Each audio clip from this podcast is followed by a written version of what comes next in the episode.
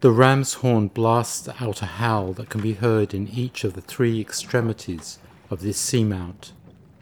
perhaps even as far as a small vessel that is cruising along the long northern coastline, its oars dipping in time to the faint sounds of a drum,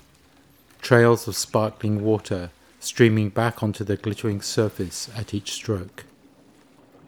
Blue smoke curls from the altar as the fat of the sheep is laid in the fire.